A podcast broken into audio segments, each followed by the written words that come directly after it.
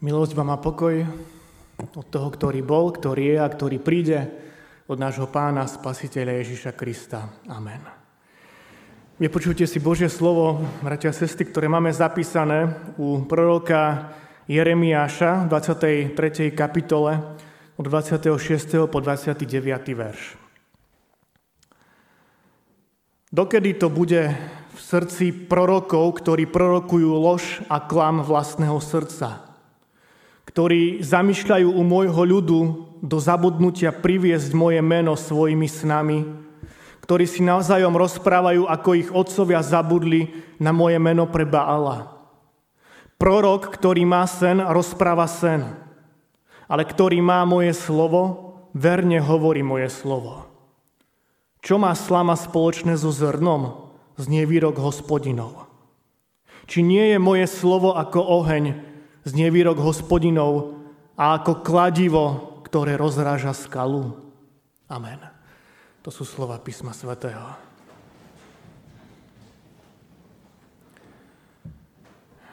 Drahé sestry a bratia Ježišovi Kristovi,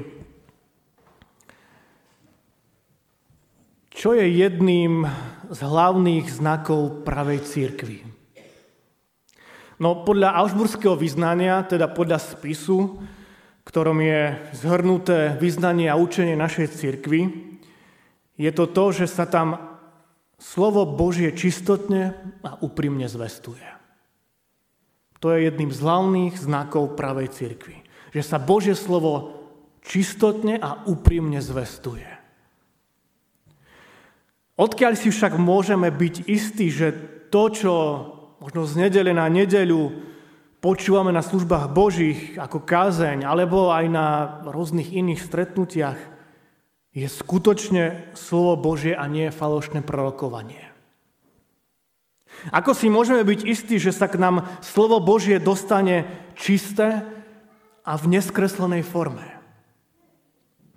Veď aj texty písma svätého, ktoré obsahujú Božie slovo, napísali ľudia. A aj tí, ktorí zvestujú v cirkvi Božie slovo, sú ľudia. Ako môžeme vedieť, že počúvame čisté a pravdivé evanielium a nie nejaké ľudské mienky či túžby? Podľa čoho sa dá zmerať a posúdiť, či počúvame čisté Božie slovo? A dá sa to vôbec? V týchto otázkach nám dáva usmernenie práve text z proroka Jeremiáša, ktorý som čítal, a ktorý hovorí o rozdieloch medzi pravými a falošnými prorokmi. Viete, prorokovať v prvom rade neznamená predpovedať budúcnosť. Tak si to možno mnohí myslia. Prorokovať znamená postaviť určitú skutočnosť do svetla Božieho slova vyvodiť z toho nejaké dôsledky a dať nejaké usmernenie. To znamená, že to prorokovanie sa neskončilo posledným starozumným prorokom, ktorý predpovedal narodenie Ježíša Krista. Ono pokračuje až dodnes. V cirkvi. Cirkev koná prorockú službu aj dnes, keď vo svetle Božieho slova hodnotí nejakú skutočnosť, možno vyvodzuje nejaké dôsledky a dáva usmernenie pre život. Otázka však znie, či z úst kazateľov zaznieva pravé alebo falošné prorokovanie. Podľa čoho to máme rozlíšiť? Aby sme mohli posluchnúť príkaz dnešného spievaného evanielia, ktorom pán Ježiš hovorí, varujte sa falošných prorokov. Tým prvým poznávacím znakom pravého proroctva, respektíve pravého zvestovania Božieho slova je to, že z jeho obsahu je hneď jasné, že je takého iného rázu. Keď pri počúvaní Božieho slova cítiš, že je to iná reč, možno než reč kníh, novín, časopisov, rádia, televízie, tak vtedy si môžeš byť istý, že počúvaš Božie slovo. Keď ťa to jednoducho bodne v srdci, keď pri tom cítiš niečo silné, Keď cíti, že je to niečo iné, než to, čo by bol schopný človek vymyslieť. Prorok Jeremiáš obviňoval falošných prorokov, ktorí e, pôsobili v jeho dobe z toho, že zvestujú vidinu vlastnej mysle a nie to, čo je z úst hospodinových. To čítame v 16. verši. Takto vraví hospodin, nepočúvajte slova prorokov, ktorí vám prorokujú a balamutia vás. Vidinu vlastnej mysle zvestujú a nie to, čo je z úst hospodinových. Inými slovami, svoje vlastné túžby a myšlienky podávajú ako, ako slovo Božie. Viete, je vždy podozrivé, keď pod nálepkou Božieho slova počúvame to, čo zodpoveda nášmu zmyšľaniu, našim záujmom, túžbám, cieľom. Nechcíme, bratia a sestry, aby v mene Božom boli schválené naše myšlienky, naše túžby, naše záujmy.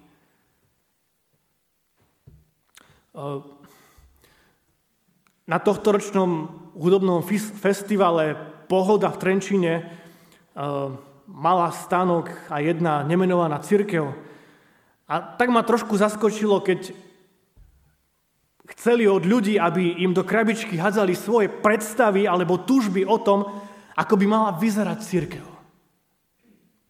Ja sa však pýtam, církev má vyzerať podľa toho, ako si ju vysnívame my? Církev má byť taká, ako ju chcú ľudia zo sveta? Veď Apoštol Pavol a samotný pán Ježiš nám jasne v Novej zmluve ukazujú, aká má byť církev.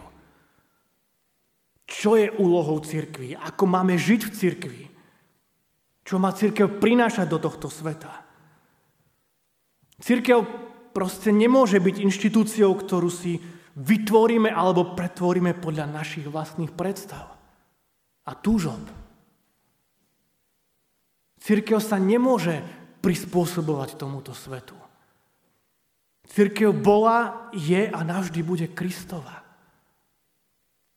A toto musíme mať vždy na pamäti.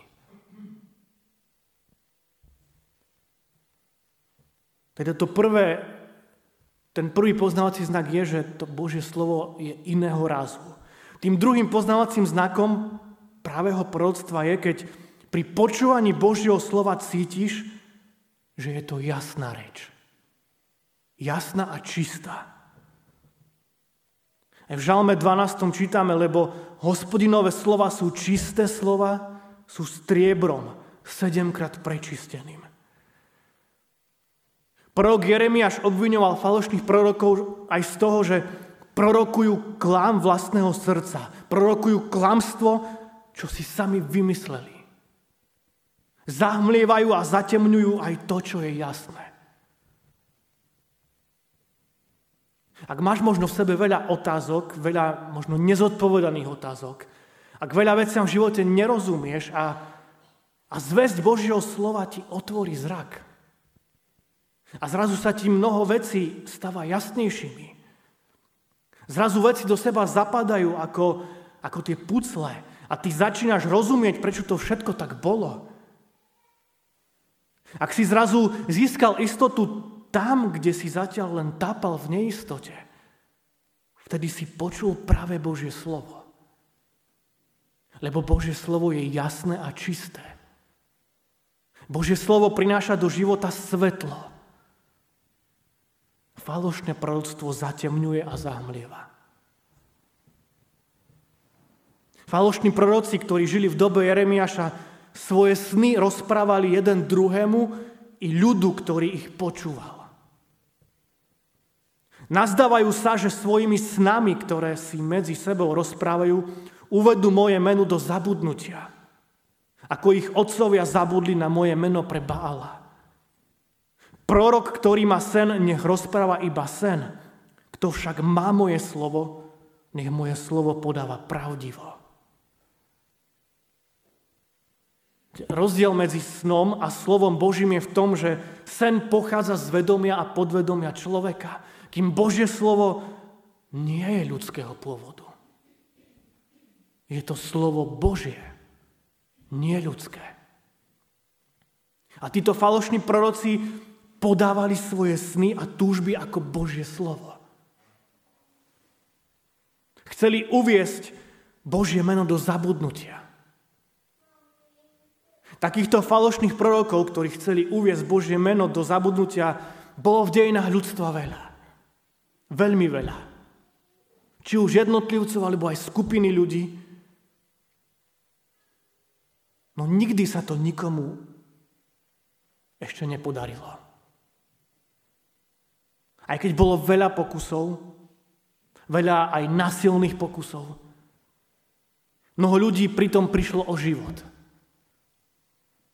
No Božie meno je stále živé. Je stále viditeľné, je stále aktívne pôsobiace v tomto svete. A silno pôsobí aj dnes. Aj v živote jednotlivcov a ja verím, že aj v tvojom živote. Aj keď aj dnes je mnoho hlasov, ktoré kričia zabudni na Boha. Zabudni na církev. Na čo ti je viera v Boha? Církev, jej ide len o peniaze. Áno, takých, takýchto hlasov tu bude vždy. A veľa. No nedajme sa zviesť. Buďme tými, ktorí budú o Božom mene rozprávať. Svedčiť svojim životom. Buďme tými, ktorí budú hlásať, že aká je církev potrebná. Buďme aj ako cirkevný zbor viditeľní v tomto našom okolí. Aby mohli ľudia v Turcii vidieť a zažiť na vlastnej koži, že Božie slovo je čisté a jasné. A že prináša do života svetlo. A tým tretím poznávacím znakom pravého proroctva je, keď počuté slovo na teba pôsobí ako oheň a kladivo. V 29. verši čítame, či nie je moje slovo ako oheň, znie výrok hospodina, a ako kladivo, čo drví skalu. Áno, Božie slovo je ako oheň. Ako oheň, ktorý zapaluje v srdci človeka vieru. Apoštol Pavol v liste rímským hovorí, že viera je z počutia. Z počutia Božieho slova. Preto tak veľmi Pavlovi záležalo, aby sa evanelium dostalo čím viac ľuďom. Pretože evanelium má moc. Ono je mocou Božou na spasenie každému veriacemu. Áno, je veľmi dôležité, aby sa kňaz, farár dobre pripravil na služby Božie. Od liturgie až po ten vrchol služieb Božích, ktorým je zväz Božieho slova. No viete, čo je tiež veľmi dôležité? Aby som sa aj ja ako posluchač tiež pripravil na služby Božie. To znamená, aby som bol aktívnym posluchačom. Aktívnym účastníkom služieb Božích. Aby som otvoril srdce tomu, čo bude zvestované. Aby som zo srdca v piesniach oslavoval Pána Boha. Aby som bol duchom prítomný, nie duchom neprítomný. Je dôležité v modlitbe prosiť Pána Boha, aby ku mne na službách Božích prehováral cez všetko, čo sa tam bude diať. Aby mi otvoril možno nové pohľady a vnímania na to, čo mám stále zahmlené. Aby som mohol odísť zo služieb Božích obnovený, posilnený, napomenutý, zmenený, zapalený ohňom autentickej a živej viery.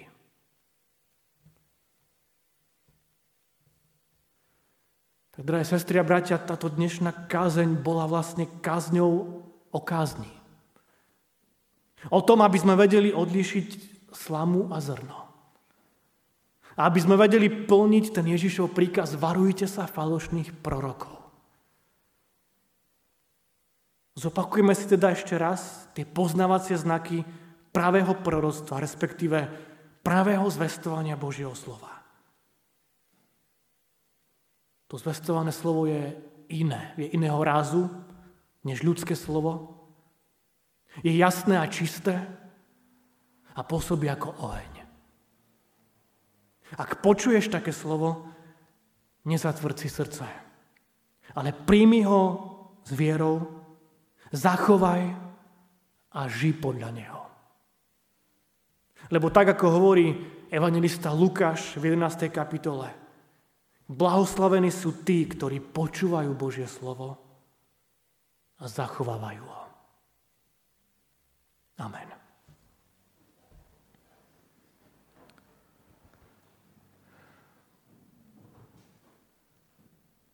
Skloňme sa k modlitbe.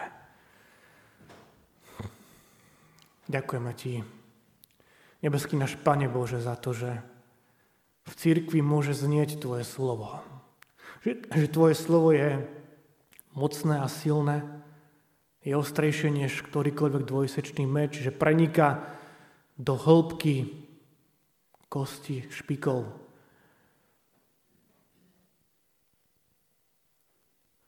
Ďakujeme Ti, Pane, za to, že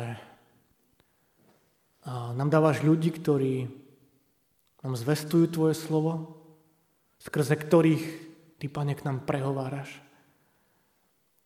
A prosíme ťa veľmi o takú múdrosť, aby sme vedeli tak rozoznávať to falošné slovo tých falošných prorokov od toho pravého tvojho slova. Nedaj, Pane, aby um, sme zišli z tej cesty, po ktorej kráčame. Daj, Pane, aby tak sme vytrvali vo viere. Daj, Pane, aby sme aj my boli tými zvestovateľmi Tvojho pravého slova, či už jazykom, ale aj s tvojim životom. Aby skutočne ľudia mohli zažiť dotyk tvojho slova vo svojich životoch. Aby tvoje slovo mohlo meniť, aby mohlo ich bodnúť v srdci. Daj, Pane, aby sme aj my tak Túžili prichádzať do spoločenstva, či už na služby Božie, ale aj na iné stretnutia s takým otvorenými srdciami. Aby sme neboli len možno účastníci alebo posluchači, ktorí, ktorí budú duchom neprítomní, ale naopak. Aby sme boli otvorení. Ďakujeme Ti, Pane, za Tvoju církev, ďakujeme Ti aj za náš církevný zbor, za to, že aj tu môže znieť Tvoje slovo v rôznych podobách, či už pre tých najmenších, ale pre tých najstarších. A tak veľmi ťa prosíme, aby aj v tu, tomto, v tomto našom spoločenstve sme mali takú múdrosť, aby sme vedeli, ako zvestovať Tvoje slovo, ako prinášať evanelium, a možno aj tej dnešnej generácii mladých ľudí. Aby sme nič z Tvojho slova neuberali, ani do nepridávali. Lebo Tvoje slovo má moc spasiť nás riešnikov. Prosíme ťa, Pane, o všetkých chorých ľudí. Prosíme ťa o všetkých možno tápajúcich, blúdiacich, aby si ty k ním prehovoril, aby aj nás si používal ako svoje nástroje. Do tvojich rúk sa, Pane, odozdávame a prosíme ťa, nech Tvoja vôľa sa deje v našich životoch. V tom všetkom, čo je pred nami, čo nás čaká. Amen.